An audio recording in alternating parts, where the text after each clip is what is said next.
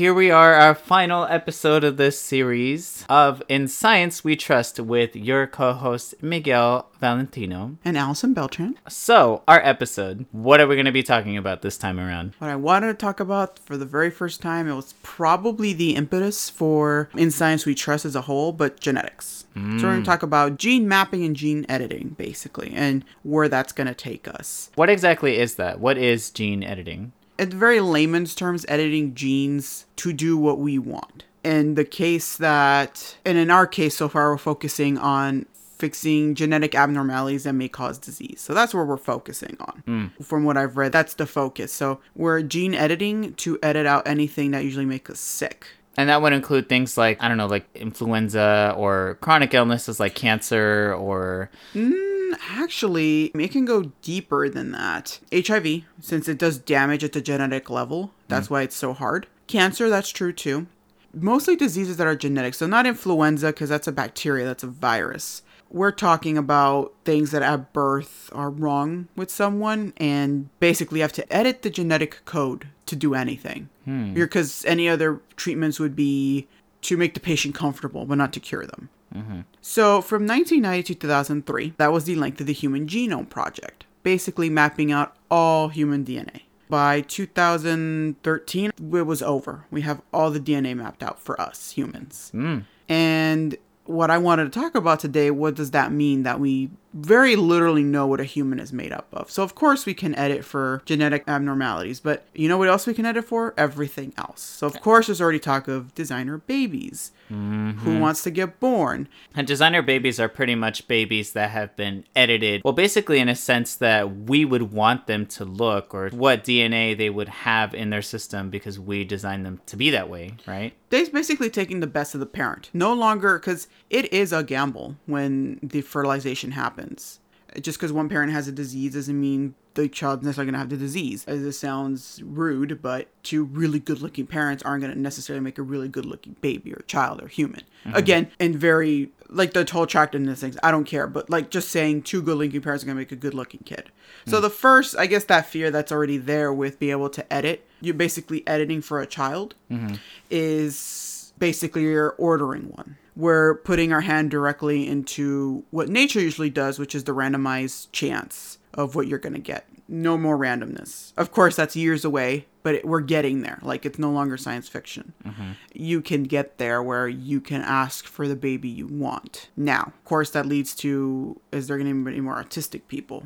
Are you going to want lighter skinned children, even if you're a certain race? Do you want lighter skinned ones because you know they have an easier time? Oh, yeah, I can So already tell there's going to be a lot That's the of scary stuff. Yeah. Also, misappropriation and misunderstanding of the information we now have with the genomes or genetics. I mean, there's of course a rise in white supremacy, and they there was this story they latched onto a fact that apparently Europeans are more likely to be able to digest milk because the people who actually you know started actually milking goats and cows were European. Mm-hmm. So they misinterpreted a fact, you know, basically saying, "Oh, Europeans are most like Europeans," but didn't necessarily say white Europeans, but it just said Europeans are more likely to be able to digest milk. You're less likely to be lactose intolerant.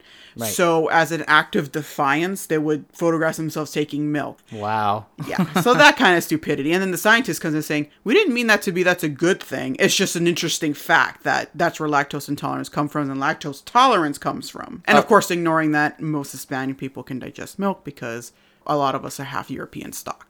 Right, especially considering that even parts of I think Africa also they have cattle as well. Yeah. So they are able to digest milk too because they're exposed to it as infants. So they took that, yeah, they took that fact that was part of a larger body of research and made it into this is why we're awesome and, and why everyone else should be in a camp. How wonderful. because people are just that stupid. So that's a little bit extreme, but unfortunately, they're in our political sphere now. So it's just that's what brought me thinking about genetics. The other thing that is more recent is. So what he did, this scientist, Jiankui, basically he did unauthorized, probably badly done genome editing on two babies. Oh, yeah, I remember Let hearing me- about that. Just to posit the story, he used the CRISPR technique, and to simplify that, the CRISPR technique is just basically using the spacing between DNA to be able to then cut into that. You're cutting into it. And the CRISPR, the name CRISPR is pretty much the process that we've been using to do the gene editing, right? That's what we call it. Exactly. He did unauthorized genetic editing on a pair of baby girls. Now, his reasoning for it was oh, their father's HIV positive. But apparently they didn't pick it up. But he still edited where apparently HIV takes root and starts manipulating the genetic sequence. Apparently, he did that, first off, poorly, according to most reports. Oh boy. Secondly, since they didn't have it, it was a useless procedure. Mm-hmm. Third, the procedure's never been done on animals. So we're not even sure it's going to work on babies. Yeah. It's so nice to know that we have twin babies who have been genetically altered for something they never had, and we don't know the repercussions. The editing he did, see, just editing a genome, we're not good enough to edit out the risks. So apparently, he edited something that does minimize their chance for HIV, but may increase their chance for West Nile virus. And he didn't have to. It's not like it's a trade off. Well, you'll get West Nile virus, at least you don't have HIV. They didn't have HIV. The parents were not told what he was doing. Oh. He, they said he said something he was developing a vaccine. He's not working on a vaccine. He edited genomes Oh, and put it into those girls. So that's blowing up in the genetic community. And not only are the, is the focus apparently on what he did, it's the focus on well, let's say someone knew what he was doing and felt like reporting it. To who? There's no international body saying you can't do this, this, and this. Just a very loose moral thread that says don't experiment on humans before you know it works on animals and you minimize the risk. Edit for diseases well and don't edit just for Vanity. word. Vanity, there you go. That's the word I was looking for. He didn't do a good job. That's the other thing. He didn't even do a good job. Not that that would mitigate if he did, but he didn't do a good job. He didn't tell anyone.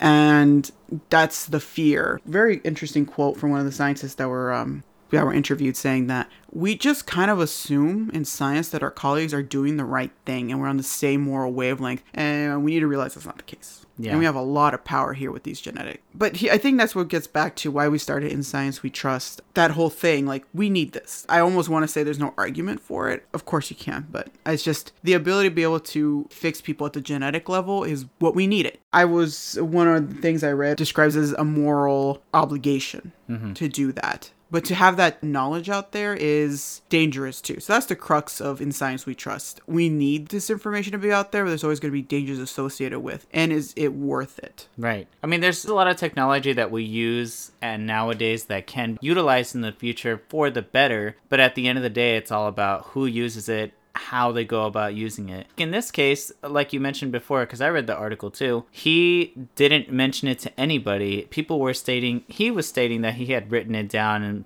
contracts that the parents had signed for for these babies. But when people had spoken to the parents or people who volunteered for this project, they didn't know what they were signing up for. They thought it was a vaccine. And he was stating that he had written in layman's terms what the conditions were.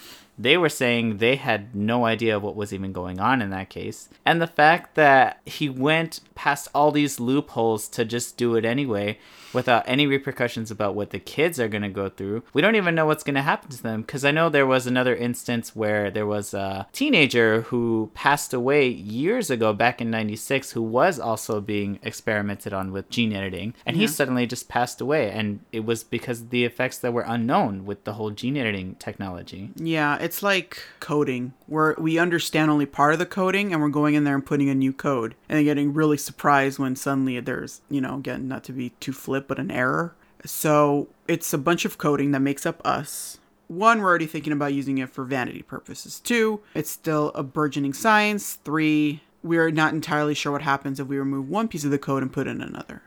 You know, it's it's almost like opening up uh, your desktop here or your monitor, your computer. I'm sorry, and just kind of removing one wire you know is the problem, and just going doink, and then suddenly something else happens. Like?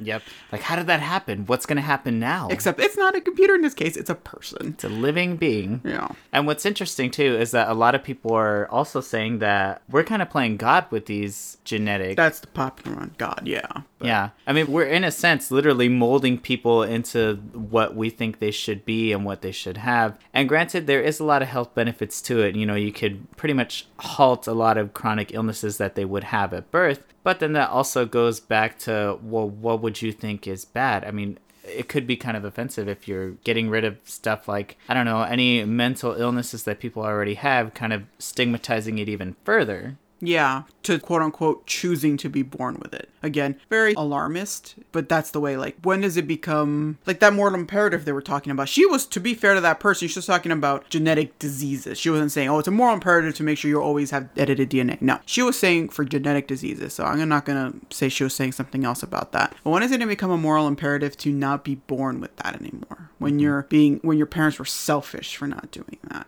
for not making sure you didn't have that before you were born. And going back to the whole parents choosing to do this for the child, if everybody, let's say for example that gene editing just become really popular, a lot of people can get it, you're going to have a lot of kids who are going to be walking around looking a lot like, I don't know, let's say Brad Pitt, for example, or a certain celebrity that people admire. A lot of the kids are going to look altered, they're going to look the same. And then where's that connection? Where's that uniqueness that people have where, oh, I have eyes like my mom or I have hair like my dad's? Nobody's going to have that because people are going to be picking and choosing what traits are going to look the best for their kid. There's scariness that is going to look trendy. Like, I want my kid to look trendy. Mm-hmm. It's almost like an RPG character sort of thing when you play video games.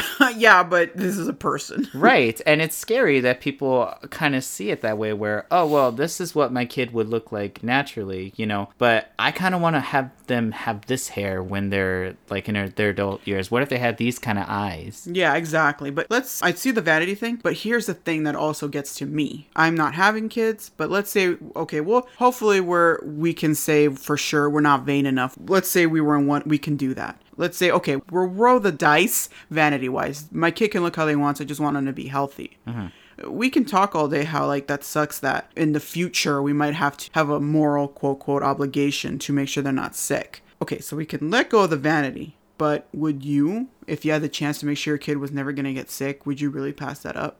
I wouldn't. I would want them to edit out my proclivity for depression. I would. And that might not be fair to other depressed people, and I see that that's unfair to them, but I also don't want my kid to suffer what I've suffered. Yeah. That would definitely be a big thing as well, too. I could see the argument uh, for it. That yeah. is a good, strong argument, especially if you have stuff like heart disease in your family as well. Mm-hmm. It's a good way to pretty much edit that out and make sure that your kid is going to have a long and healthy life, if possible. Mm-hmm sort of like the whole well we went through all those hardships. This is sort of a way to make it a little easier for the future generations. Because lord knows we've already done plenty to kind of screw it up in other ways environmentally wise. Yeah going so back to the other episode. it's that's the thing like i can rail all day against how people should just roll the dice but if i had the opportunity to not roll the dice it's very tempting at least health wise for my kid but what happens if you can't afford it? What happens if a lot of other yeah, people? that's the thing. This is not going to be cheap for eons. Mm-hmm. And I'm bas- I know I'm basically describing the movie Gattaca. It's a society where basically, if you want to go anywhere, you're genetically edited to go there. Mm. I mean, they even have scanners to make sure that you're